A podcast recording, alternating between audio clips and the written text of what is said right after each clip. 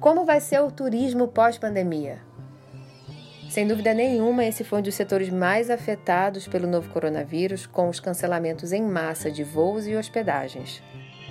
Já se fala em redução de 50% no setor e perdas de 8 bilhões em 2020. E daqui para frente, como vai ser? O que, que os destinos estão fazendo para garantir segurança e como as pessoas estão se comportando? É isso que a gente vai discutir hoje.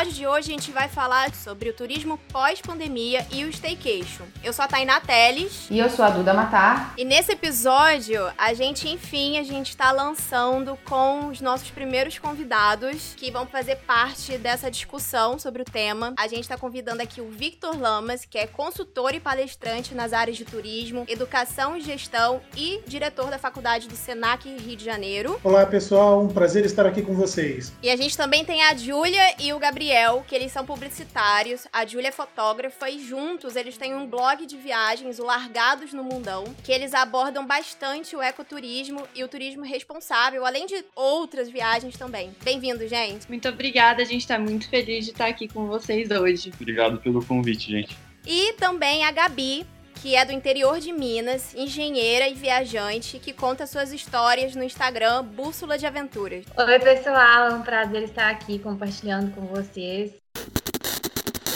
Antes de começarmos, precisamos deixar duas notas. A primeira é que esse episódio foi gravado início de setembro, então, quando você estiver escutando, provável que tenham novos dados. A segunda é que a pandemia não acabou. Então, esse episódio não é um incentivo para você sair por aí viajando, passeando mais uma conversa que precisamos ter sobre diferentes lados que precisamos entender sobre a volta do turismo e formas conscientes, seguras e sensatas caso você decida viajar ou esteja em dúvida de fazer isso. Bom, uma pesquisa recente da Associação Brasileira de Operadoras de Turismo mostra que em julho, 78% das associadas comercializaram viagens, que aconteceram em dezembro de 2020 ou ao longo de 2021. Os pedidos de cancelamento caíram 14% e das viagens comercializadas, 66% são para destinos nacionais. Isso mostra uma retomada gradual e, mais que isso, mostra que destinos nacionais são a sua maioria nas vendas. A pesquisa ainda mostra que a maior preferência das pessoas é por viagens longas, de mais de duas horas de duração, ou seja, viajam por avião, ou então por hospedagens que ficaram em locais de curta distância, até 400 quilômetros da origem da pessoa. Ou seja, mostra que as pessoas estão preferindo viajar para perto. E dentro desse contexto, alguns destinos já apresentam suas estratégias. Vamos comentar opções de dois destinos muito procurados, um nacional e outro internacional. No Brasil, Fernando de Noronha anunciou regras que incluem a apresentação de resultado de teste mostrando que a pessoa já teve Covid-19. É interessante comentar isso, pois mostra um perfil que os destinos podem vir a adotar. Já a Tailândia anunciou que só abrirá para turistas estrangeiros em 2021 então temos aí um perfil que já se desenha de opções que os destinos estão fazendo para o turismo pós-pandemia e também já dá para a gente ter um termômetro do comportamento das pessoas. Vitor, como gestor de turismo, o que, que você acha disso tudo que a gente comentou? Nossa, quanta coisa interessante, né? Primeiro é importante a gente, a gente destacar né, um aspecto que é o seguinte: é algo novo para todo mundo. Ninguém jamais imaginou vivenciar algo assim. Predominantemente nesse setor, 80% ah, das empresas são de pequenos empreendedores, ou seja, empresas familiares, e, e, esse impacto, quando a gente vê em companhias aéreas, em redes hoteleiras muito grandes, no, imaginem no pequeno empresário o impacto que isso tem, a dificuldade que eles têm de conseguirem se, uh, se reerguer num momento como esse. Né? Então, fico contente de observar esses dados, porque na medida em que a gente observa uma tendência de crescimento de viagens próximas das residências dos viajantes, digamos assim, isso termina fazendo com que a economia local seja fomentada. Acredito que isso é uma coisa que é muito importante, pois a gente termina, de certa forma, valorizando aquilo que nós temos uh, dentro do nosso país, dentro da nossa cidade, dentro do nosso estado e por aí vai. Né? Quanto à observação que vocês fizeram sobre Fernando de Noronha, se pararmos para analisar, né, muitos países têm regras de restrições quanto à entrada, já existia isso. Todos nós somos obrigados a ter vacina de febre amarela, junto com o passaporte apresentado em vários países, pois isso aí é uma exigência que eles têm ali é, para essa finalidade. Da mesma maneira que nós ainda não temos uma vacina para o Covid, mas certamente no momento em que ela surja, passará a ser aí exigida por vários destinos, vários países, e assim como Fernando de Noronha, vão terminar criando as suas regras para receberem os turistas. É, vou fazer um comentáriozinho sobre isso. Mas eu estava lendo, Vitor, um comentário sobre, do, esqueci o nome dele, mas é da Comissão de Bioética da OAB, sobre o cuidado que se deve ter com esse tipo de exigência, porque realmente para febre amarela e outras coisas mais, em que já existe vacina, isso é verdade. Então tem, tem esse tal desse passaporte, acho que é sanitário, se não me engano, uma coisa assim. Mas que deve-se ter cuidado, porque no caso do, dos exames, especificamente o exame de sorologia, ele não é tão, tão certeiro quanto o PCR, né? Que é o. Ah, sim, é o, perfeito. Então tem que ter um cuidado, e assim, a gente pode até entrar em outros debates mais sérios, que é de assim, se umas pessoas são melhores do que outras em função da, da genética delas. Por isso que eu falei que é um debate bem, bem complicado. Mas é assim, são várias várias camadas de informação que tem num debate sobre, tão, que parece tão pequeno, né? Mas não é. E é interessante assim, mas de qualquer maneira, o que a gente pode ver de maneira, é, em todos, ou seja, os destinos nacionais internacionais, e é que o perfil, né, a, a, o comportamento das pessoas vai ter que mudar. Tá mudando já e vai ter que mudar. E sobre isso eu queria chamar a Júlia para falar um pouquinho, a Júlia e o Gabriel, porque eles fizeram né, uma pesquisa sobre isso. Então, a, a gente foi atrás para conversar com pessoas que moravam em cidades que dependiam 100% do turismo, porque a gente via muita gente é, nas redes sociais falando que não, não era para voltar, e toda aquela questão de economia versus a saúde. Então, a gente conversou com pessoas do litoral norte, de São Paulo, é, de Arraial do Cabo, Jalapão, Santa Catarina, Caraíva, e a maioria das pessoas, isso acho que a gente fez em julho, mais ou menos, né? Uma, uma galera, vocês falaram, é, né? Essa, a maioria dessas pessoas falou pra gente que, infelizmente, é, mesmo sendo meio desesperador não ter o turismo, eles preferiam que a, não tivesse a volta, porque preocupava mais eles a questão da, da saúde, de não ter um, um hospital. Por exemplo, o pessoal de Ilhabela falou: ah, a gente tem um hospital público, não tem, não tem mais uma estrutura, ele não vai aguentar se aqui tiver um, um surto.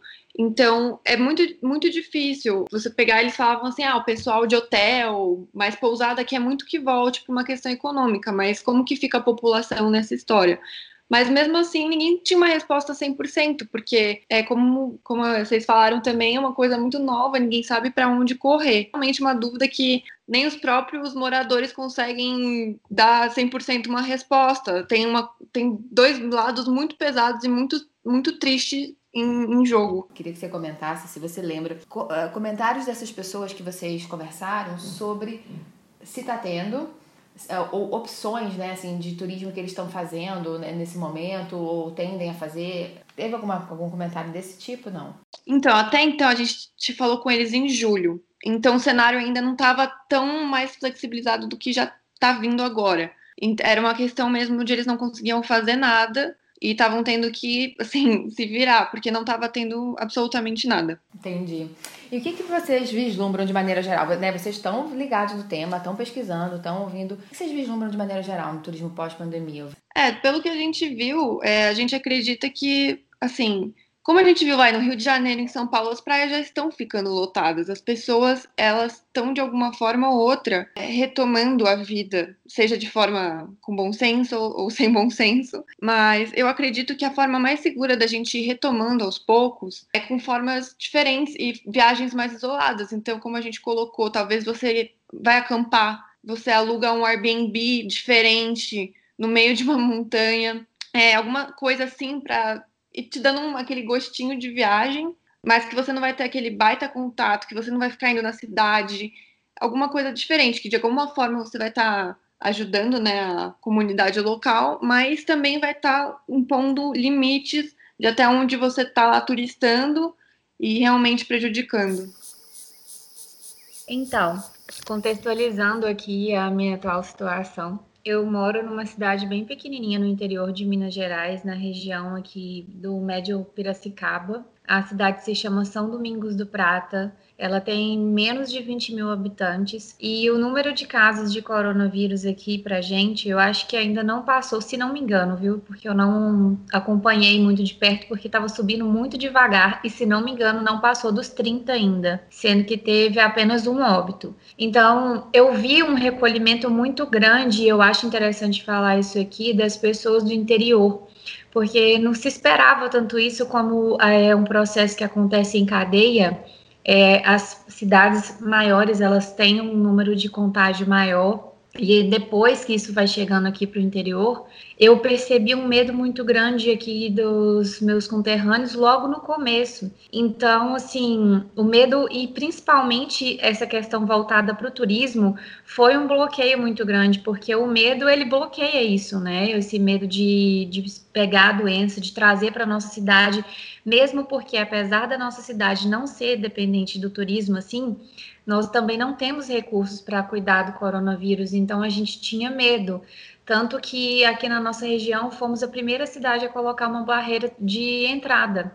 Media-se a febre, é, fazia um questionáriozinho assim para todo mundo que estava chegando na cidade. Pegava o número de celular e tudo mais. E agora eu estou percebendo que está começando a ter uma aquecida assim nessa questão de viagens e eu acredito que seja uma necessidade de todo mundo, porque ficar em casa causa uma ansiedade e não é de hoje que a gente sabe que uma viagem ela tá dá uma tranquilizada na gente, faz a gente recuperar as energias e eu tô percebendo muito que as pessoas estão valorizando mais os sítios que fazendas que tem assim na nossa região e estão alugando total. demais as casas por aqui.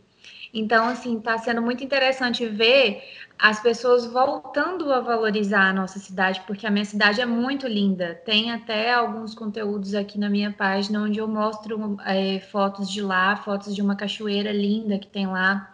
E eu sei até assim de uma amiga minha que esteve numa casa perto dessa cachoeira na semana passada e ela falou que tá difícil de alugar. Então, assim, isso já diz muito, né? As pessoas estão voltando a sair de casa, mas elas estão preocupando mais com essa questão de sair e de, ao mesmo tempo, se manterem isoladas. Ou seja, isso de uma certa forma te volta para um turismo ecológico e te faz valorizar mais as regiões ali do entorno, né? Porque não envolve um transporte público, não envolve aeroporto na maioria das vezes. Vou por um ponto aqui também, acho que é importante, porque eu moro, na verdade, eu não moro em São Paulo, São Paulo, né? Eu moro em Mariporã, que é bem próximo de São Paulo.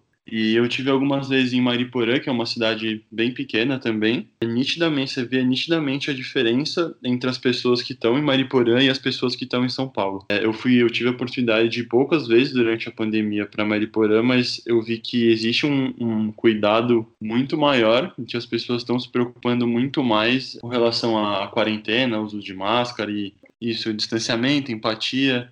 Mas às vezes que eu tive que ir para a cidade para ir numa loja, por exemplo, para arrumar alguma coisa, é, esse tipo de precaução ele já estava acontecendo de uma forma muito mais rigorosa do que em São Paulo. É, então ele já mediu a temperatura das pessoas, já tinha essa questão de distanciamento, de você não entrar na loja, por exemplo, você chegava na porta e pedia o que você queria, que realmente eu acho que tem muito a ver com essa questão cultural e eu vi, eu vi essa questão que em Mariporã as pessoas tinham muito. Eu sinto que as pessoas têm mais empatia pelas outras do que em São Paulo.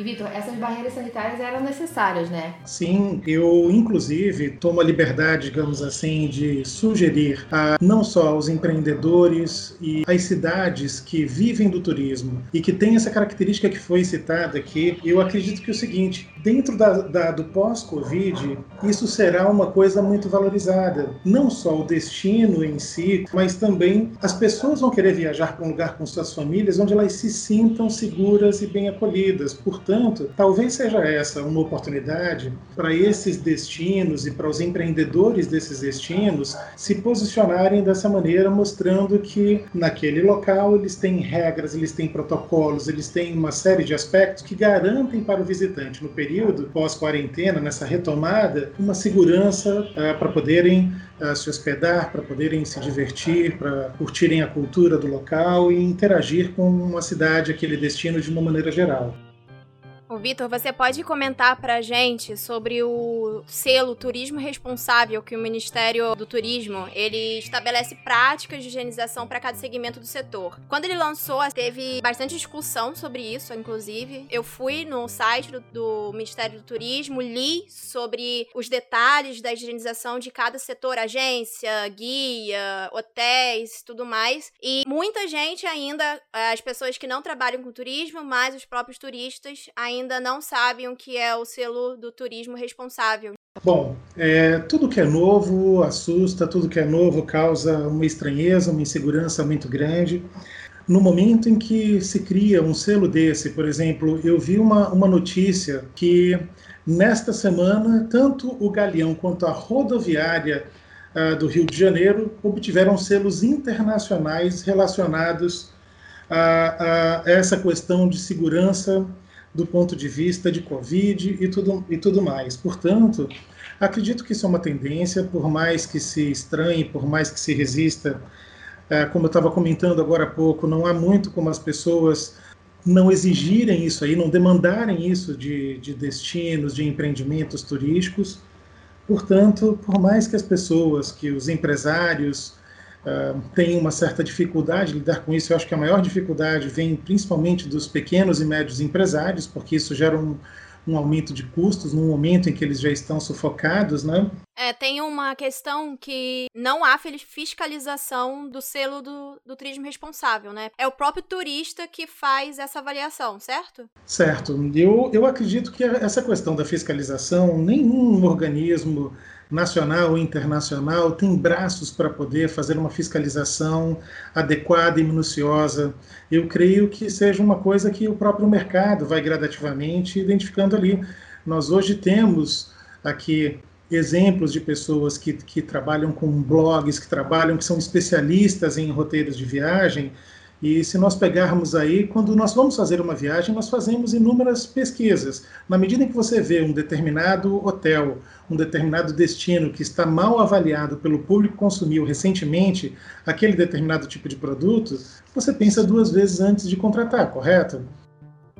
Tudo isso que a gente está falando aqui, né, todos os convidados já comentaram sobre essa eh, como é interessante como tem sido uma tendência das pessoas viajarem ou tentarem fazer empreender ações de lazer perto das suas casas, das suas cidades. Isso já tem um termo que não é de agora, ele já existe, chama-se staycation. Staycation no sentido literal é você tirar férias, você ficar de férias onde você mora, ou também aos redores, mas é mais realmente onde você mora. E tende a crescer muito isso. O brasileiro está sempre querendo viajar para fora. E é interessante também para o brasileiro viajarem aqui para dentro do país que é tão rico, é continental, tem uma a cada, cada região é extremamente diferente uma da outra e tem um cenário de fundo aí que possibilita, melhor, impulsiona que isso aconteça, como a gente já falou. O dólar alto, então isso torna para muitas pessoas proibitivo viajar para fora. Fora, alguns países ainda estão com barreiras contra para estrangeiros, especificamente os brasileiros, que era vinha sendo, né, o epicentro da doença no mundo. Tudo isso junto e misturado dá o seguinte, já que a gente vai viajar, vamos viajar para dentro do país. E isso, assim, pode ter impactos de toda sorte. O que, que vocês de cara pensam de vantagens de visitar locais próximos ao, ao lugar que você mora? E se vocês vislumbram também desvantagens nisso? Pensando em São Paulo, é, pelo menos a gente, assim, no nosso estilo de vida, a gente tá sempre querendo fugir dessa loucura que é essa cidade. Só que, assim, para você sair de São Paulo já é um é um parto, é trânsito, é, são horas. Então você ir para um local que é uma, duas horas de distância daqui e ter um baita contato com a natureza, conseguir fazer uma trilha, conhecer uma cachoeira, é muito incrível. É incrível porque você volta na segunda-feira, por exemplo, renovado para trabalhar, entendeu? Então, na minha opinião, para o pessoal que mora em cidade grande, você conhecer o, o, a natureza ao redor da sua cidade é extremamente necessário e muito gostoso, né?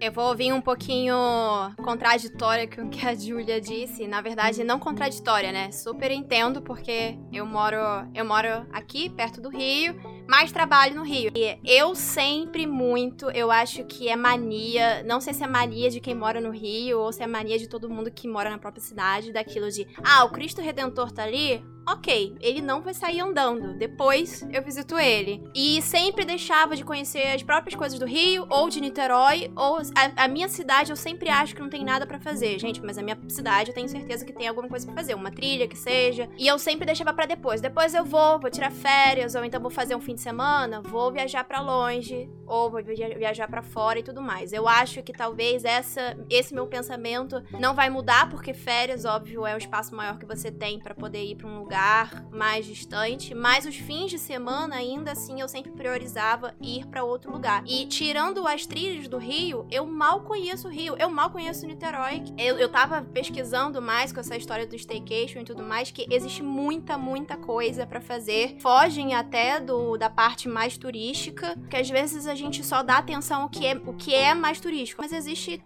diversas situações que pode visitar. Então, gente, quase que eu posso fazer a população inteira de São Paulo morrer de inveja da minha situação. Aliás, de muitas pessoas que moram em cidades grandes morrerem de inveja da minha situação, porque para começo de conversa, até com a Tainá eu já falei isso, a minha casa é muito privilegiada, é muito aberta, bate sol o dia inteiro, então eu não tive aquela sensação de sufoco hora nenhuma, em momento nenhum da quarentena, nem quando eu, eu e a minha mãe, a minha irmã também, chegamos a ficar em casa sem sair um mês e meio. Então foi assim, um momento muito nosso e também um momento não só de voltar a pensar no que a gente tem aqui por perto, mas de voltar a pensar na gente mesmo, sabe? Na nossa convivência, no. Enfim, a quarentena trouxe muitas reflexões, né? Que bom para vocês, porque eu preciso comentar que eu tenho uma filha e eu tive vontade de esganar ela várias vezes. A gente teve vários problemas no início da quarentena. A gente mora num apartamento na cidade. Vai, vai, continua. Eu me incluo no grupo, tá? A gente teve essas questões aí positivas e agora também que aos pouquinhos está tudo voltando aqui, porque o turismo aqui parou mesmo. A maioria das coisas que a gente tem para fazer aqui por perto são comunidades muito pequenas, então elas se fecharam mesmo, estavam assim fazendo protestos na entrada e tudo mais. A minha cidade em si tem 54 comunidades. Só daí você já imagina o tanto de coisa bonitinha, um tanto de cultura, é, que a gente consegue encontrar dentro da minha própria cidade. Cachoeiras, é, trilhas, enfim, tem muita coisa para fazer aqui, só não é valorizado como deveria ser. Mas eu moro muito perto de Ouro Preto, fico a duas horas e meia de Ouro Preto. Eu também moro de, perto de outras regiões aqui, como Serra dos Alves, em Itabira. Lapinha da Serra não fica tão distante também. Então, a Serra do Cipó, eu tenho muita coisa para visitar aqui perto, Catas Altas, são muitas as cidades, eu poderia ficar horas e horas falando aqui. E são lugares tá que esnobando. Assim... Gabi está esnobando em cima da nossa cara. Coisas que, assim, eu sempre gostei muito de fazer. Não só pela falta de condição de ficar fazendo viagens para o exterior, que eu tive a oportunidade de fazer já enquanto eu fiz os meus dois intercâmbios, que eu fiz dois intercâmbios na graduação. Eu fiz as minhas viagens para o exterior dessa forma, conheci bastante da Europa e com essa oportunidade que eu tive, o meu olhar, engraçado falar isso até, né? Porque assim, poderia ter sido diferente, mas o meu olhar se voltou mais para o que estava perto de mim. Eu acho que eu tive uma oportunidade de rodar tanto lá na Europa que eu comecei a pensar, gente, eu não conheço minha região. E aí foi isso que eu comecei a fazer muito. Eu, eu comecei a priorizar viajar pelo Brasil, conhecer mais a minha região. Quase que eu fiz um pré-treino para o Corona sem saber que a gente ia passar sobre por isso agora. Então, assim, é o destino, é o destino. É o destino. Então eu já aproveitei bastante aqui da minha região e eu já estava nesse clima e agora eu quero só continuar mesmo influenciando pessoas a olharem mais para essa região nossa aqui que é muito maravilhosa, muito incrível. Ô, Gabi, linkando também com uma das matérias que a Júlia e o Gabriel fizeram no blog deles, eu vi umas fotos sensacionais, foto, vídeo, uma entrevista que você fez, se eu não estou enganada, e uns textos que você falou. Você falou que você foi no, em Ouro Preto, que é perto da onde você mora, e você fala muito sobre valorizar o comércio local. Eu acho que isso tem muito a ver com a questão do staycation, seja na nossa própria cidade ou em volta da gente, que além de a gente valorizar o setor turístico, a gente valorizar o comércio local também com aquelas lembrancinhas que a gente sempre compra. Então, quando a gente vai comprar de repente, a gente precisa avaliar, na verdade, coisas que a gente consome nos lugares que a gente turista, para que seja uma forma que a gente incentive o comércio local. Só para a gente visualizar um pouco do que eu tô falando, Gabi, fala um pouquinho sobre a experiência que você teve naquela casa daquele artista de Ouro Preto, que eu acho que é uma coisa que quem vai para Ouro Preto, poucas pessoas devem fazer aquilo. Então, dá um, um breve relato sobre isso, só para a gente estar tá aqui falando, incentivar o, o comércio local mesmo e artistas locais também. Então, final do ano passado, eu fiz uma viagem para Ouro Preto com o olhar assim bem voltado para tudo isso que a Tainá tá falando aí agora. E aí eu fiz, eu organizei um roteirinho, fiz bastante coisa que por mais que eu já tivesse ido lá várias vezes, eu não tinha feito ainda. E uma dessas coisas foi que me indicaram o trabalho desse fotógrafo, que é o Eduardo Trópia, e eu fui para lá para entrevistá-lo para conhecer, para produzir um conteúdo legal sobre o trabalho dele no meu Instagram. Só que eu fui extremamente surpreendida, porque a casa dele é, uma, é um dos sobrados mais antigos que tem lá em Ouro Preto. A família dele é extremamente tradicional. Eles têm vários restaurantes incríveis lá em Ouro Preto e a casa deles é um ateliê. A família inteira é artista, não é só ele. Inclusive eu fui recebida primeiro pelo irmão dele que me deu a entrevista também. Nem estava programado, mas ele foi me mostrando tudo que eles fazem. E isso, olha só, eu moro perto, eu vou em Ouro Preto em média três, quatro vezes ao ano. Eu nunca tinha escutado falar desse ateliê. E assim, são coisas que se você não volta mesmo olhar para a cidade com minuciosidade, assim, com aquela curiosidade de conhecer, de visitar, com aquele olhar de explorador mesmo, a gente não, não percebe, né? Eu fui eh, indicada, na verdade, para conhecer esse trabalho por uma ouropretana, por uma amiga minha que nasceu e que mora lá. E ela também tem uma loja de móveis antigos lá. É, enfim, tem muita coisa bacana que a gente não percebe quando a gente vai assim, porque tem que conhecer igual Ouro Preto. Ouro Preto é uma cidade que é referência no turismo, né? Todo mundo fala assim, tem que conhecer. E aí você vai e conhece o básico e acaba que deixa passar batida essas coisas locais, muito tradicionais, que tem esse peso, assim, de riqueza cultural histórica mesmo. Eu voltei, assim, muito feliz depois de ter conhecido essa família e muita coisa fez sentido para mim durante essa viagem. Eu entrevistei também um produtor de cerveja artesanal, que é de lá de Ouro Preto mesmo, e ele me contou várias histórias, assim, explicou por que, que o nome da cerveja era aquele, que tem a ver com a época do, do ciclo do ouro ainda, e isso tem a ver com alguns pontos turísticos, por que, que algumas igrejas têm, uma igreja de lá tem um sino na torre e na outra não tem, enfim, eu contei todas as histórias eh, lá no meu Instagram, não, não tem como eu contar tudo aqui agora, senão eu vou roubar o tempo todo, mas é muito interessante quando a gente volta o nosso olhar para isso, né? Eu queria puxar agora para o Gabriel ou para a Júlia sobre essa matéria que vocês fizeram. Eu sei que o que vocês falaram na matéria tem muito a ver com a observação que a gente precisa ter de, dos souvenirs que a gente compra e de questões de a, a, a qual foi a mão de obra desses souvenirs e tudo mais, mas queria que vocês linkassem um pouco o que vocês falaram nessa matéria que vocês fizeram com o assunto que a gente está falando sobre valorização do comércio local. Basicamente o que a gente é, retratou na matéria foi uma. A gente foi visitar a Itália e quando a gente estava lá, a gente percebeu que absolutamente todas as lojinhas de souvenirs é, elas podiam estar em qualquer lugar da cidade, elas tinham os mesmo, as mesmas coisinhas, a mesma torre, a mesma é, Vênus, qualquer coisa. E a gente ficou pensando, mas como assim? Quem tá fazendo isso? E, e aí a gente só foi se tocar agora na quarentena arrumando o quarto. E aí a gente foi pesquisar e hum, já a gente achou pessoas que falavam. E assim, a produção de grande parte é feita na China, é levada para a Itália, por exemplo. E o que acontece? Isso toma espaço do, do, da, do pessoal que faz artesanato e acaba atrapalhando o comércio local mais do que ajudando. Apesar de fazer parte da economia como um todo, é, tira espaço das pessoas que, que, que criam mesmo, que são de lá. E aí, é, linkando um pouco com o que ela falou, eu acho que cai muito nisso de. Meu, você vai para Itália, aí você vai exatamente em todos os lugares que todo mundo vai, porque você tem que fazer aquele check na vida, né? E aí você entra em qualquer uma dessas lojinhas, você não vai entrar numa, numa portinha assim diferente para descobrir alguma coisa diferente. É muito difícil nesse tipo de viagem. Tipo, ah, eu tô em Roma. Lógico que você vai no Coliseu. É muito mais difícil a gente ver pessoal indo atrás de coisas realmente é, muito locais. Eu acho que isso é uma coisa que a gente está começando a gente a tentar treinar e é, conhecer locais e em lugares diferentes e sair um pouco do, do roteiro que você encontra tão facilmente, né? Eu já tinha visto essa matéria sobre os souvenirs e concordo, concordo com vocês. Eu acredito o seguinte: nós estamos tendo uma oportunidade forçada a fazer uma série de reflexões sobre o que de fato importa na nossa vida, uh, revendo uma série de questões da nossa postura, inclusive de consumo também, né? Porque estamos sendo obrigados a fazer mais com menos, uh, de maneira geral. Então, isso é uma, eu creio que é uma oportunidade de crescimento muito grande.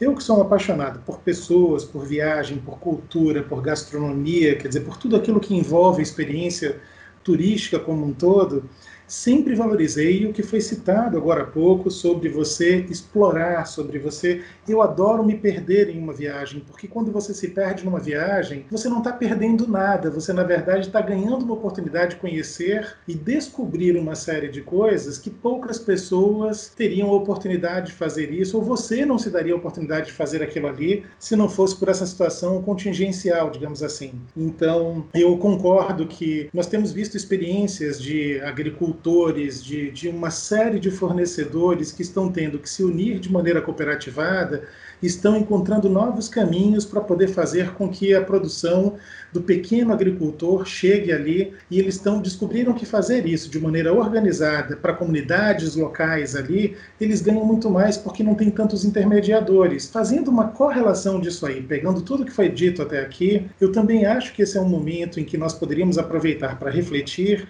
e cada vez mais valorizar o que nós temos de fato que é nosso. Muito bem observada essa questão do, do, do artesanato que vem da China. Poxa, por que, que a gente não pega os artesãos que nós temos locais, por que, que nós não pegamos ali alguma coisa e valorizamos de fato a gastronomia? Quando eu vou numa cidade, eu não quero pegar e comer ali alguma coisa que, que seja de outro país, num cardápio, mas eu quero conhecer a comida local, eu quero conhecer os costumes daquelas pessoas, eu quero interagir com essas pessoas.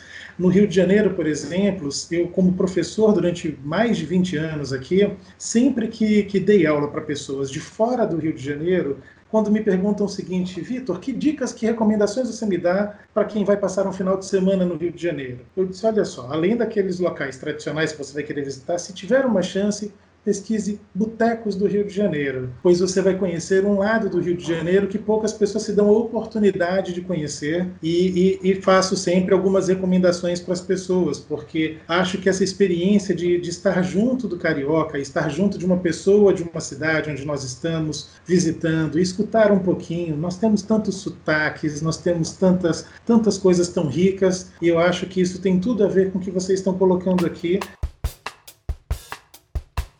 Aí, Vitor, a gente entra num assunto que eu tô louca para entrar desde o início desse episódio, que é o assunto que eu acho mais interessante. Fora o impacto na economia, fora uma espécie de readequação, assim, uma remodelagem do setor de turismo, eu acho bem interessante a gente raciocinar como que a cultura brasileira pode sofrer uma revalorização ou várias revalorizações em função disso, porque, vou dar um exemplo, Tava conversando, é, pensando no episódio, conversando com a minha família, e ah, eu tava comentando que de uns tempos pra cá eu comecei a me apaixonar muito por viajar dentro do Brasil. E isso acho que ficou muito, foi em 2017 que eu fui pra Amazônia, eu não fui pra Amazônia, não fui pra Manaus, eu fui lá pra tríplice fronteira com Colômbia e Peru. E no ano seguinte eu fui pro Maranhão. E assim, a quantidade de tapa na cara que eu levei de novas informações de gastronomicamente, meu Deus do céu, não vou nem entrar nesse assunto, senão aqui o, o, o episódio muda de assunto, né? Falou de comida comida, o povo se empolga. Mas o fato é, eu adoraria, assim, eu voltei com uma vontade muito grande de contar para todo mundo, ou melhor, ter um chipzinho que eu pudesse incutir em todo mundo para sentir o que eu senti lá, com relação a, a, a, ficar maravilhada com o norte do Brasil, parte do Nordeste e tal. Então, e isso também vale para aqui pro interior do meu estado e provavelmente para o interior do estado de todo mundo. Eu fico pensando que como que as manifestações culturais podem, é, brasileiras, é, tradicionais, de raízes, como que essas manifestações podem sofrer revalorização,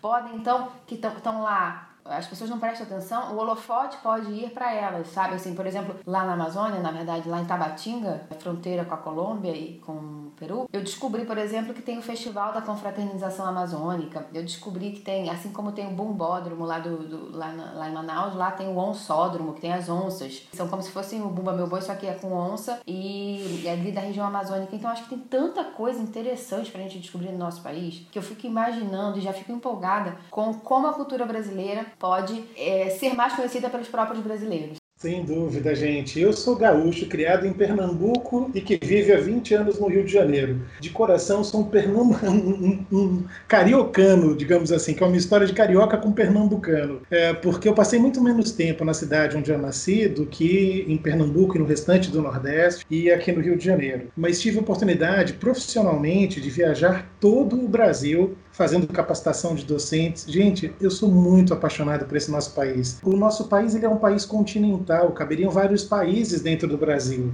Nós temos uma riqueza e, e, e o brasileiro precisa acabar com essa síndrome meio de vira-lata, de, de achar que não tem coisas interessantes para valorizar. As pessoas não querem vir aqui para o Brasil para consumir mais do mesmo. Da mesma forma que nós estamos reaprendendo a valorizar, acho que isso aí nos posicionaria de uma maneira muito distinta, inclusive em termos de turismo no mundo inteiro. Se nós tivéssemos uh, isso e trabalhássemos de maneira mais adequada, isso inclusive nas salas de aulas com, com as crianças nós mesmos não conhecemos o nosso país, né? E eu não digo nem o país, muitas vezes a cidade mesmo, tá? Porque eu sou de São Paulo, né? Nasci em São Paulo, mas eu não conheço muitos pontos de São Paulo. Então, Perfeito, eu acho que assim, às vezes é mais do que sair do próprio estado, é conhecer, começar a conhecer a nossa vizinhança, a nossa cidade, Staycation tem muito a ver também com você conhecer assim, seu entorno mesmo. Ainda mais em cidades grandes, né? Que tem tantas opções, tem coisa que você. Como tá ali perto, disponível, você fala assim, um dia. E esse um dia acaba não chegando e você pode fazer. Então, talvez agora seja a oportunidade para você fazer aquele check naquela lista que você fez para um dia e esse um dia chegar, né?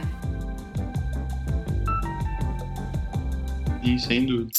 Imagina se as escolas aproveitassem essa oportunidade para fazerem trabalhos estimulando os estudantes a conhecerem o entorno ali da escola e criando oportunidades desses jovens a irem conhecendo e trazendo aquilo ali e já, já carregando isso consigo em termos de, de formação, né? E, e, inclusive em escolas, em escolas públicas, onde muitos jovens às vezes não têm sequer a ideia, falo isso por experiência de, de projetos nos quais participei, tem muitos jovens que sequer sabem que eles podem visitar um centro cultural do Banco do Brasil, aqui no centro do Rio. Eles acham que aquilo é uma coisa que não, não está ao alcance dele ou não é uma coisa para ele. Quando ah, você tem a oportunidade de levar os jovens num lugar como esse, eles se sentem, primeiro, ficam encantados, porque não tem como ninguém deixar de se encantar com um espaço cultural como esse, e aquilo ali abre uma série de possibilidades para essas crianças esses jovens que são fundamentais.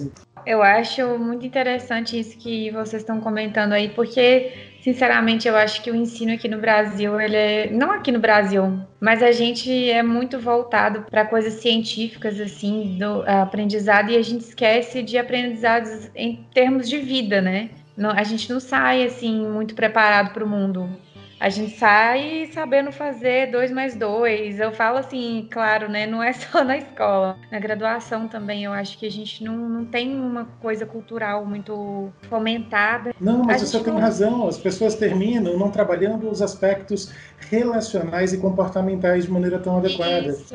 E quando a gente é, fala de relacionais exatamente. e comportamentais, a cultura está inserida, uma série de outros aspectos estão inseridos. Você tem razão. Eu acho muito interessante. Eu estudei numa escola que o prédio é maravilhoso. Eu gosto de conhecer a história daquele prédio, sabe? Isso eu não posso dizer que eles não fizeram, porque fizeram sim.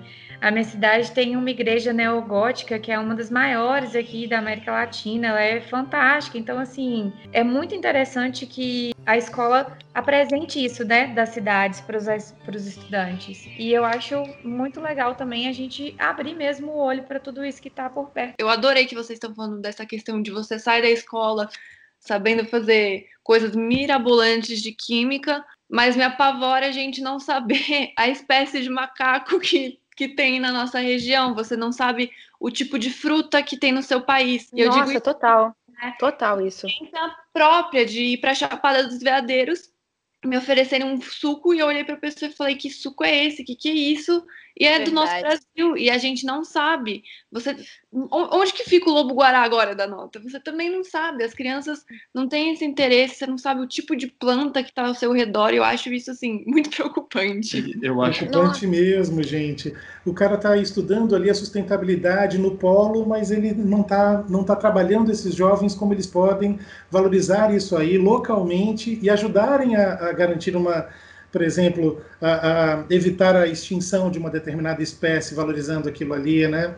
E quando nós temos orgulho do que nós temos, nós vamos para qualquer lugar do mundo com o peito inchado é, e de cabeça erguida e vamos nos dar muito bem onde quer que a gente vá, né? Eu acredito muito nisso. Que isso eu acho até, gente. Eu acho que as pessoas não sabem viajar mesmo. Elas acham que viajar é um artigo de luxo, assim. Não sei nem descrever. É, eu sei que tem muita gente que realmente não tem condições e tudo mais, mas é, a gente não, não sai assim, nem sabendo criar oportunidades de viajar, nem entendendo que viajar, você pode viajar dentro da sua própria cidade fazer um tour na sua própria cidade, viajar para a cidade vizinha e conhecer a cidade vizinha, viajar para uma roça e conhecer aquela roça. E falando em Lobo Guará, gente, passando isso tudo aí, eu posso convidar vocês para virem aqui para a Serra do Cipó, porque tem um rolê lá que é feito só para ver o bichinho.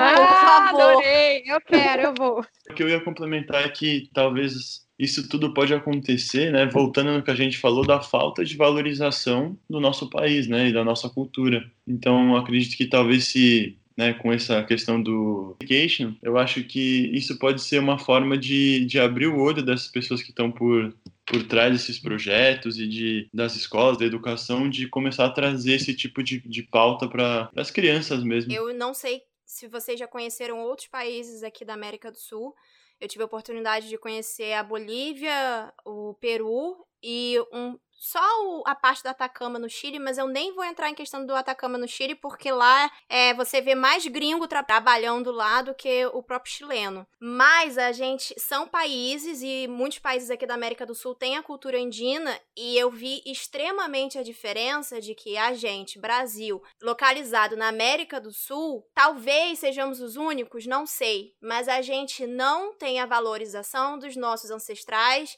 da nossa tradição indígena. É, a gente esquece de que a gente aprende na escola ou a gente aprende na vida, durante a vida, que. E a gente vê que tá, muitas pessoas ainda têm esse pensamento de que o indígena é ignorante. Mas vem cá, o indígena ele fala a língua dele do, da tribo dele, talvez outra língua e mais o português. Entre outras coisas que ele sabe é, sobre a medicina das plantas, sobre o clima, sobre diversas situações de que, que tipo de ignorância que a gente está falando, afinal de contas, a gente não valoriza, a gente não aprende a valorizar, como a gente está falando de educação, sobre as escolas, a gente aprende sobre, a partir do momento do descobrimento do Brasil a partir de um europeu, e talvez por isso a gente tanto valorize o lá fora do que o aqui dentro do Brasil porque a gente não é ensinado a valorizar nosso próprio país. A gente não sabe sobre as nossas plantas, sobre as nossas tribos, sobre as diversas, os diversos tipos de línguas que existem no, no nosso próprio país. E tem uma diferença enorme de quando você vai para outros países do nosso continente que eles ainda continuam, é, muita gente continua valorizando as tradições indígenas. É, eu vou falar aqui da, da vestimenta das, da, das cholas no, no, no Peru, na Bolívia. Cara, muita gente ainda continua com as tradições, assim, ancestrais. A gente não tem isso.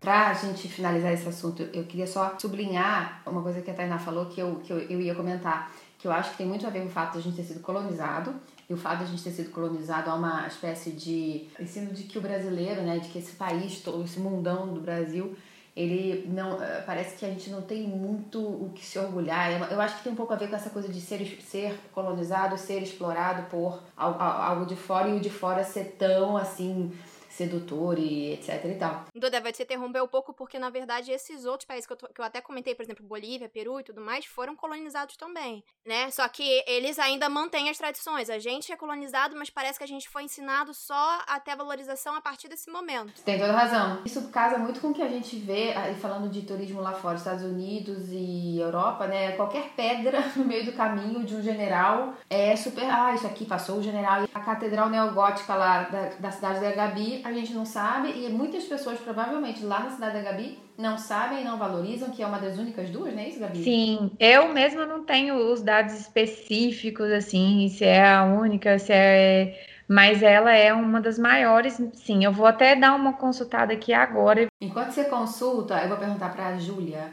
Julia, qual foi o suco que você bebeu na Chapada dos Veadeiros? Que eu fiquei curiosa, porque eu também. Eu tenho quase certeza que eu sei qual foi. É, é a fruta que o lobo guará adora comer. É, é manguá. Manguá alguma coisa. Ela, ela era. Não, não é era, era um aspecto. É muito... manguaba? Não. Isso! É, meu, era uma coisa muito diferente de beber, não era tão, tão líquido, né? Tinha um aspecto meio. Meio, meio creme, assim, é meio isso? creme, muito diferente. E eu achei, assim, super interessante. Mangaba, né? Mangaba.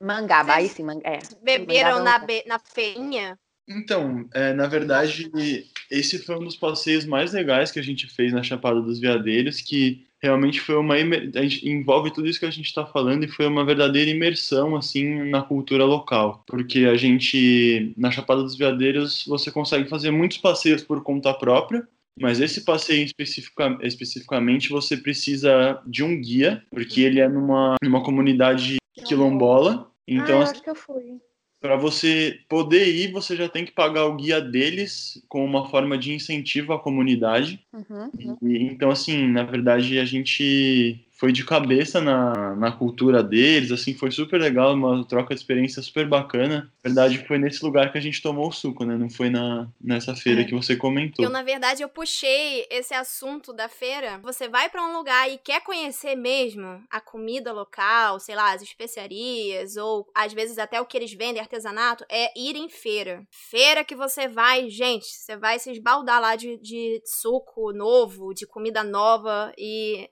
até São Paulo mesmo. Eu lembro que acho que foi a primeira vez que eu fui para São Paulo pra efetivamente conhecer a cidade. Eu fui na. Ai, mercadão, né? Na verdade, não é nem sempre feira, é mercado. É, os mercados municipais, de maneira geral, dão uma boa. É uma boa são uma boa vitrine, né? Pra você entender o que é aquela região.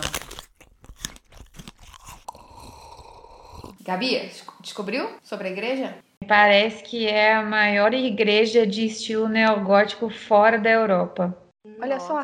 E a gente não conhece, a gente vai lá conhecer a igreja. A gente vai visitar essa cidade. É. Podem ir. O Guará e a igreja está na nossa lista. Para o nosso ouvinte ter ideia do que é esse tal de staycation e tal, é, a gente, isso na verdade não é nenhuma novidade, é viajar para perto, fazer programas é, de lazer e turismo perto. Mas a gente ficou pensando em dar exemplos, assim. Então, assim, day use, você sabe, isso é bem interessante comentar. Uma amiga minha recentemente fez aniversário e ela fez o seguinte, ela não mora em Copacabana. Aí ela se deu de presente presente duas diárias num hotel em Copacabana de frente para o mar, inclusive porque agora estava embaixo, então a diária estava barata. Eu, isso aí é staycation, nada mais é do que staycation, né? Eu achei isso o máximo essa ideia dela. Day use em alguns resorts e hotéis próximos ou na sua própria cidade, se hospedar num outro bairro, fazer, é, pousadas em bairros mais assim bucólicos. Ou ter a oportunidade de fazer ali uma determinada um determinado roteiro que seja um walking tour no centro do Rio de Janeiro, uh, guiado por pessoas que sejam especialistas, uh, no centro de uma outra cidade. Eu estou falando aqui Rio de Janeiro porque,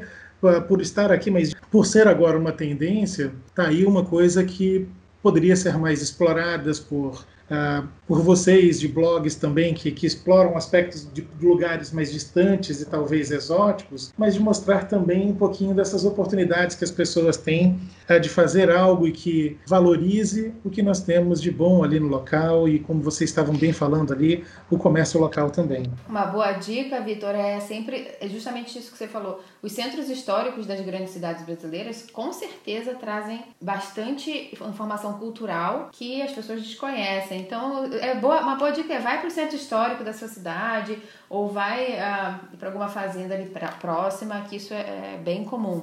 É, o que eu costumo pegar e recomendar também é o seguinte: na medida em que você interaja com as pessoas e conheça pessoas daquela cidade, pergunta para elas o que que elas fazem, o que que e de repente você vai ter gratas surpresas de descobrir ali desde como eu citei para vocês, um boteco que tem muito bacana uh, num determinado lugar e que tem um bolinho de feijoada que é incrível e que é maravilhoso, ou um outro como a gente encontra em Manaus, uh, o pato no tucupi, que é uma experiência assim que, que, que nunca experimentei nada nada semelhante. Então a gente tem que experimentar coisas novas, conhecer coisas novas e complementando o que vocês estavam falando aqui eu acredito que o aspecto cultural, eu aprendo com uma pessoa até que é muito humilde, que eventualmente não é estudada, não tem ali uma graduação, não fez ali um ensino médio, mas essa pessoa, ela tem uma história de vida, essa pessoa tem ali um conhecimento da cultura local, seja em qualquer lugar do Brasil que a gente esteja indo. Nós perdemos inúmeras oportunidades de aprendizado por muitas vezes nos privarmos desse tipo de intercâmbio que eu acho que é uma das coisas mais belas e mais ricas que a gente tem na atividade turística. E o staycation é uma oportunidade fantástica de você se aprimorar, de aprender como pessoa e intelectualmente de crescer também. Se você parar para ver aqui em São Paulo, a gente tem muita oportunidade para conhecer também. Por exemplo, a gente tem a Catedral, Catedral da Sé, que é super famosa. A gente tem a Pinacoteca, que traz é, diversas é, obras e exposições do mundo todo. A gente tem, por exemplo, o bairro da Liberdade, que é um, um bairro chinês, né? Um japonês ou chinês, sim, agora sim. não me. Sim, sim, japonês, japonês, japonês. É, então, então assim, eu acho que existem muitas, muitas opções para a gente conhecer que nem a gente está falando, né, durante o episódio todo, mas existem diversas opções para a gente conhecer perto de, da nossa cidade. existem muitos lugares. A gente tem a Estação da Luz, tem o Pátio do Colégio, tem o Museu Catavento, tem muita coisa hum. para conhecer por aqui que a gente acaba não aproveitando. E a gente, assim, eu, de novo, né, uma autocrítica, porque muitos desses lugares eu mesmo não conheço, é, sabe? Eu vejo algumas pessoas que é, mudaram para São Paulo, vieram a trabalho e que elas conhecem São Paulo muito melhor que eu que moro aqui a minha vida inteira. Porque eu acho que, não sei se também é as inseguranças de São Paulo, de você não se sentir seguro de conhecer tudo que tem por aqui, principalmente o centro da cidade, você acaba ficando mais é, no, no, seu bairro, você acaba é, vici, é, viciando os seus destinos dentro da sua cidade. E aí eu fico assim impressionado quanto algumas amigas minhas falam: Meu, mas como você nunca foi nesse lugar? Aí eu falo, nossa, tá louco aquele lugar, não vou lá, nem a pau. E é maluco isso. É, é uma coisa de a gente ficar na nossa zona de conforto, né? Só um comentário. Eu já fui ao Catavento, eu não sei se vocês foram, Gabriel e Júlia. É maravilhoso. É assustador o Museu Catavento e eu soube por um taxista, olha que louco. Uhum.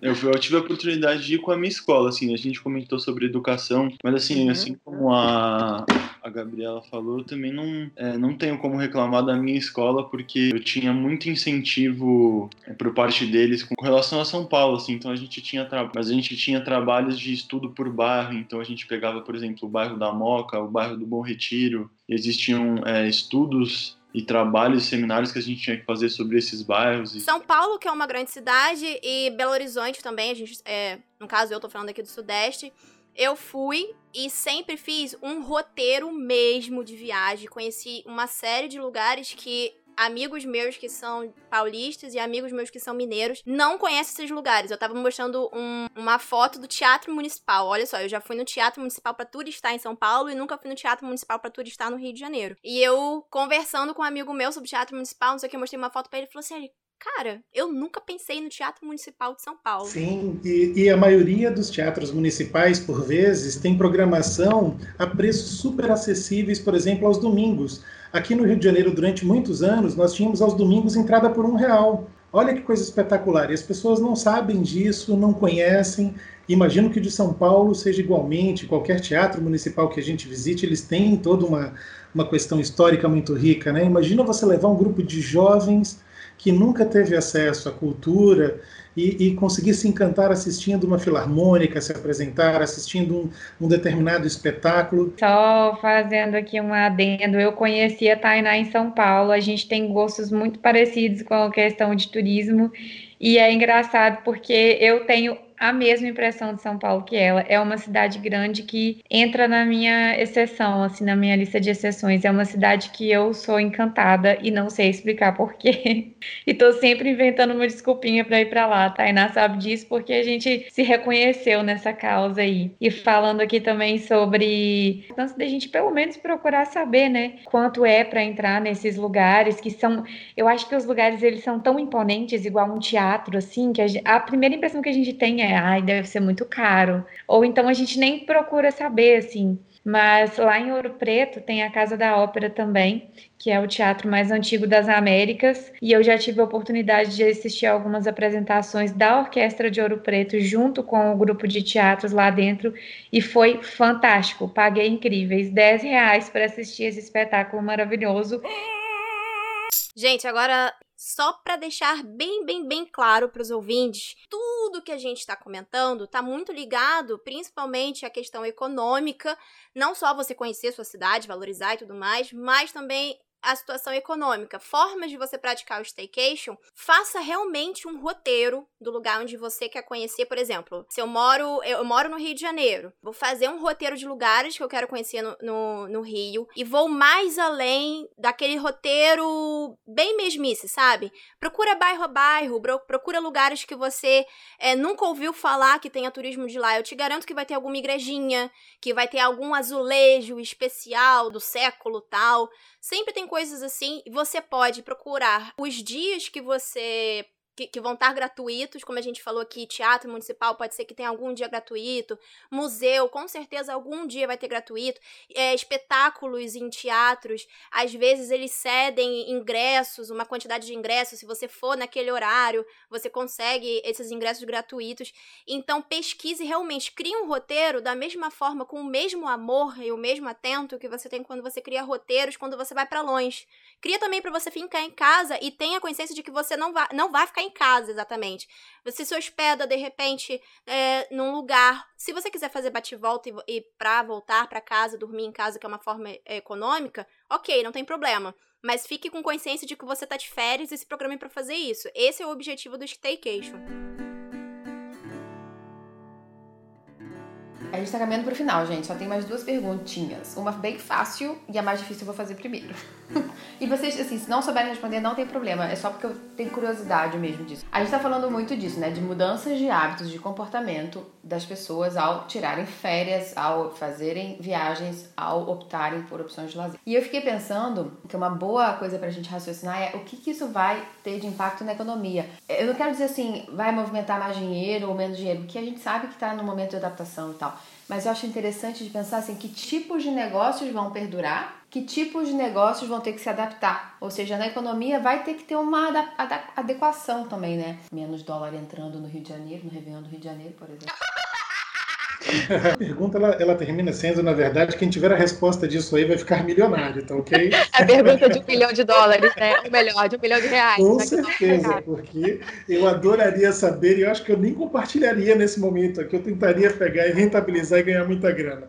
Ah, o brasileiro, em nossa defesa, o brasileiro é um povo muito criativo, muito guerreiro, muito batalhador, ah, vai encontrando novas formas e maneiras de de gerar negócios, de promover ali os seus negócios, mesmo com toda uma correnteza contra, porque nós temos uma dificuldade muito grande, quer dizer, para empreender é muito difícil no Brasil, não é fácil fazer isso aí, né? Mas eu acredito que, que através dessa adaptação, gradativamente todos vamos reaprendendo a novas práticas, quer dizer, já, já é, digamos assim, hoje em dia, todo mundo, quem não experimentou uma compra online, eu diria que já teve suas experiências, quem nunca tinha experimentado uma aula, uma palestra online, já experimentou, então nós teremos grandes aprendizados e uma nova forma de se trabalhar. Galera, eu gostaria que vocês dessem dicas agora de lugares ou programas a fazer, passeios a fazer nas suas respectivas cidades ou regiões. A gente pode falar que eu vou falar destinos assim perto de São Paulo e o Gabriel vai falar daqui mesmo. Cidades que a gente acha que são próximas e é, tem uma questão de ecoturismo, tem temos Socorro, temos Brotas, Cunha, Pet, é Petar, Petar, não sei como fala direito. Petar. Petar. Temos todas as praias do litoral norte paulista que são maravilhosas, mas eu acho que nelas principalmente o cuidado vai ter que ser redobrado porque as pessoas estão vendo elas como a primeira opção então tá ficando bem cheio, como a gente já viu aqui, recebeu foto, o litoral tá lotado esse fim de semana. E de novo, a gente não sabe se isso vai ser bom ou ruim futuramente, né? E acredito que é isso, é procurar acampar num, numa região tipo Campos do Jordão, aqui perto de São Paulo, é fazer um acampamento na praia, é, procurar um Airbnb no, no meio do mato, é, procurar praias que são desertas, que vai pouca gente. Você pode de dia da semana, a maioria das pessoas ainda estão em home office, então você consegue. Se você tiver uma acomodação que tem Wi-Fi, você consegue conhecer um lugar novo. Eu decidi falar alguns aqui de São Paulo mesmo, alguns que eu já falei, outros não. Então aqui em São Paulo mesmo tem o Mercadão, tem o Museu do Ipiranga, que é fantástico, tem o MAS, tem o Pátio do Colégio, tem o prédio do Banespa, tem a Serra da Cantareira, que é super, é super legal também. Temos os bairros típicos que são importantes, como Moca, Bom Retiro, Liberdade, Vila Madalena, para quem procura mais um lugar mais agitado, com vida noturna e festa, bar. Então tem acho que São Paulo, por, por, seu, por ter o tamanho que tem, consegue agradar todo tipo de pessoa, sabe? O centro de São Paulo é fora de série também. O único problema do centro de São Paulo é que ele, é, ele é, acaba sendo Perigoso. não, perigoso e, e não acaba sendo tão bem cuidado, sabe? Porque se você olhar o tipo de arquitetura que a gente tem aqui na cidade de São Paulo, se os prédios fossem restaurados, tivessem uma manutenção, né, Cuidado, uma, né? uma rotina, uma rotina, assim, vamos dizer, rotineira, acho que não perderia em nada pros, pros, pra Europa, por exemplo, Uhum. para as arquiteturas da Europa. Então, Uma dica também de São Paulo é sempre conversar com alguém antes de vir, porque realmente tem muita beleza, mas é sim uma cidade perigosa. O pessoal, quando a gente viaja, pergunta mesmo se é realmente o que falam, e é.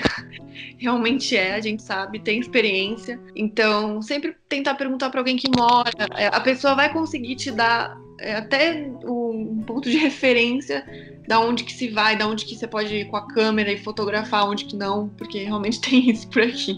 acho que outra coisa que é, só para finalizar aqui, acho que a nossa parte, uma- acho que é um dos maiores pecados da cidade de São Paulo é o rio Tietê ser, ser poluído do jeito que é.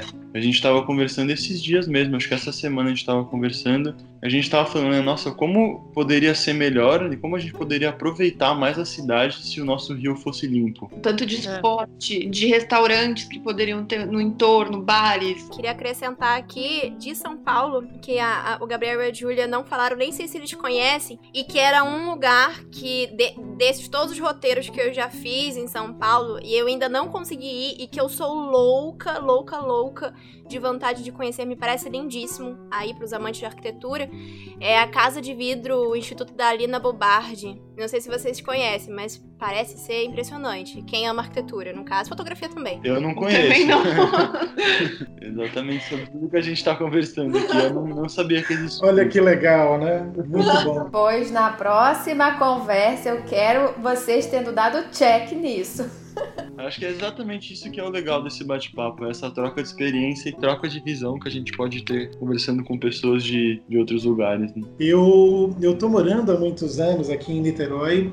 Eu quando vim do Nordeste para empreender no, no Rio de Janeiro na área de Então, só para explicar para quem não é de Rio, do Rio de Janeiro e de Niterói, Niterói é um outro município, não é no município do Rio de Janeiro, mas é um município ao lado do Rio de Janeiro, que, e os dois municípios são ligados pela famosa Ponte Rio-Niterói, que durante muito tempo foi, me corrija se eu estiver errada, durante muito tempo foi a maior ponte do mundo, ou mais extensa, ou alguma coisa assim, não? Sim, assim, não? durante muitos anos. Ela tem 13 quilômetros de extensão. É isso aí. Aqui nós temos o Museu Arqueológico de Itaipu, poucas pessoas sabem disso.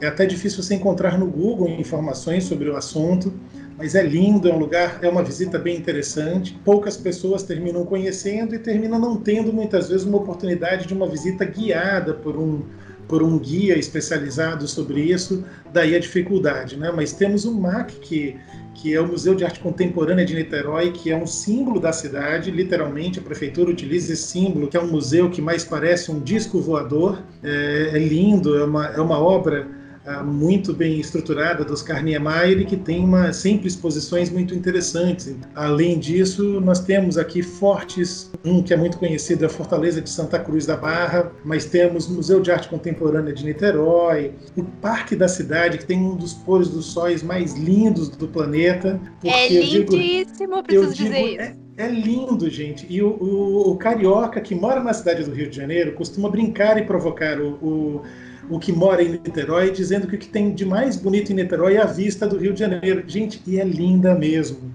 E em defesa, gente, de São Paulo, Rio de Janeiro e todas as demais grandes cidades, aqui eu diria para vocês: toda grande cidade tem problemas muito sérios com a segurança e o turista sempre é muito visado, porque nós, enquanto turistas, nós nos destacamos das demais pessoas daquela localidade, inclusive pelo próprio encantamento que nós temos quando nós estamos passeando por aquele local. Então, é, nós temos mesmo é que ter um, um, um, cuidado redobrado sempre que nós saímos do nosso ambiente, né, ali de que a gente costuma pegar e, e, e circular e que está mais, mais ambientado, digamos assim, que tem uma, um conhecimento maior para que a gente não dê bobeira e corra riscos desnecessários, né? Agora venho eu novamente, num acréscimo, só também aí geograficamente falando, São Gonçalo, onde eu moro, é do lado de Niterói. Tem a praia de Taquatiara e tem o costão de Taquatiara que é super famoso.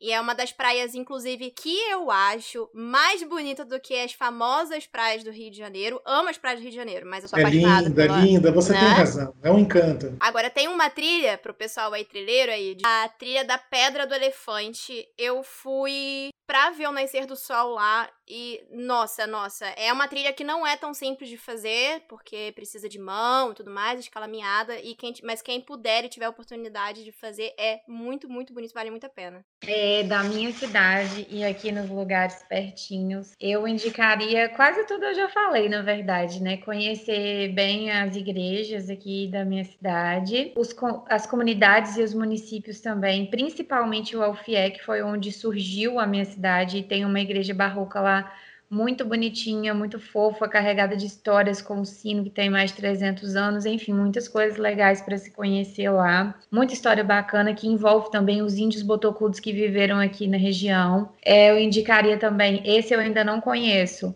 mas o Parque Estadual do Rio Doce, que fica pertinho de Jaguaraçu, fica em Jaguaraçu, se não me engano, mas é pertinho de Marliere, que também é um lugar muito aconchegante, que tem uma pousada fantástica. Cabeça de Boi, que eu ainda não conheço. É, Serra dos Alves eu já fui duas vezes. Cabeça de Boi eu ainda não conheço, mas é a mesma pegada. Todos eles ficam no município de Itabira. Recomendaria também umas. Essa daí já fica um pouquinho mais distante, mas vale muito a pena conhecer Lapinha da Serra, a Serra do Cipó, é, as outras cidades também aqui em torno, eu posso indicar Catas Altas, Santa Bárbara, Distrito de Lavras Novas, que é, pertence a Ouro Preto, que é incrível também, uma delícia. Lavras Novas eu vou dar ênfase aqui, sublinhem Lavras Novas, porque é um lugar assim tem que conhecer. Tem muitas trilhas lindas e fica pertinho de Ouro Preto, então dá para conciliar os dois aí. Ir para Ouro Preto com tempo para explorar, para ver todas essas coisas, inclusive eu vou indicar aqui o perfil, o meu próprio, Bússola de Aventuras, e o Dicas Ouro Preto, que também fala muitas coisas, né, obviamente, sobre lá. Tem uma coisa que eu e a Tainá estamos loucas para fazer, que é a Estrada Real aqui em Minas. Ah, isso e eu quero fazer também. Como aqui tem a Estrada Real abrange muita coisa, dá para fazer isso aos pouquinhos. Em quase todas as cidades aqui da minha região, você consegue linkar algo da Estrada Real, assim, nas proximidades. Duda, fala agora do Rio, por favor. Eu sei que você não estava esperando por isso.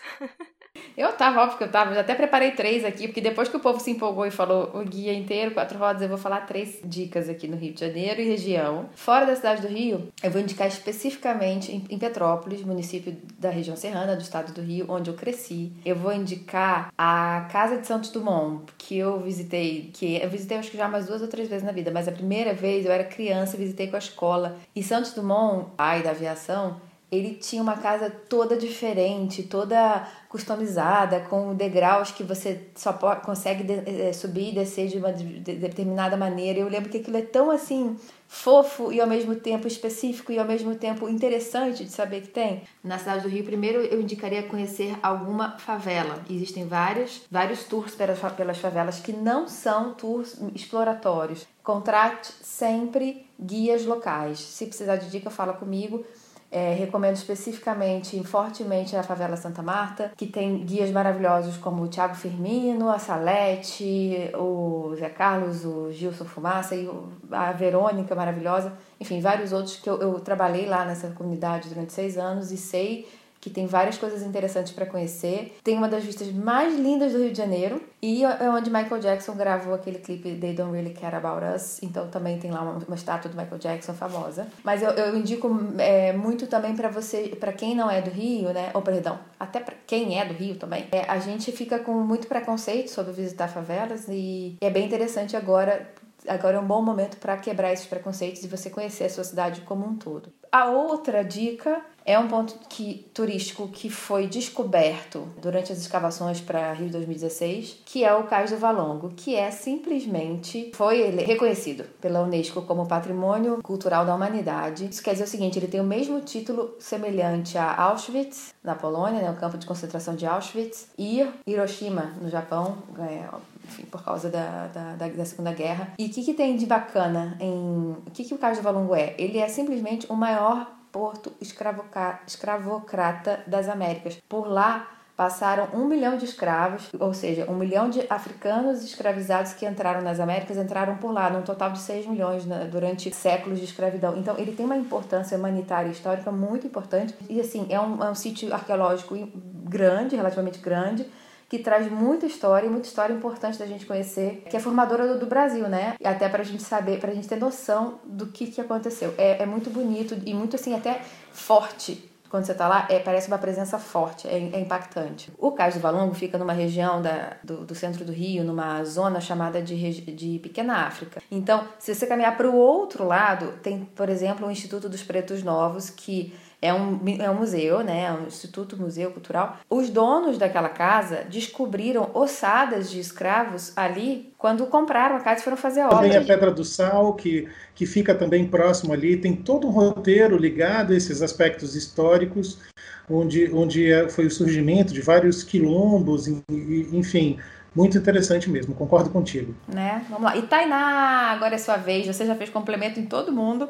Agora é sua vez de dar a sua dica. Isso para mim é um grande exercício. E a gente aqui de São Gonçalo. Assim, eu tô falando em, em, no meu nome, no nome de pessoas mais próximas a mim. A gente sempre vai para Niterói ou pro Rio de Janeiro. A gente tem aqui uma. Aqui em São Gonçalo tem muitas questões de segurança, questões sociais também, de que a gente acaba não explorando nossa própria cidade. Mesmo assim, existem dois lugares que eu quero muito ir, que é uma trilha que fica é o Alto do Gai, é o nome da trilha.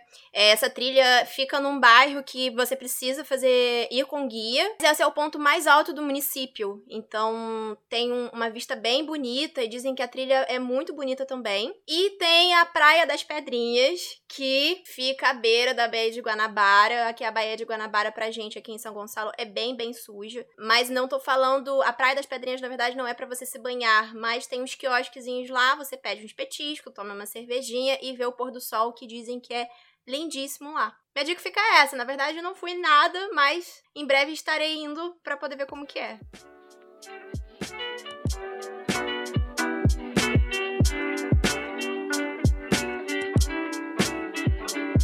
Olha só, gente, a gente está se encaminhando para finalizar, então a gente vai agora perguntar para vocês como que nossos ouvintes conseguem continuar essa conversa, ou seja, como que a gente encontra vocês aí pelas redes e afins. Vamos lá. É, pode encontrar a gente, arroba Largados no Mundão, também no YouTube, nosso blog é tudo o mesmo nome, Largados no Mundão, você vai achar a gente. Tem roteiro, tem dica, muita foto e muito vídeo.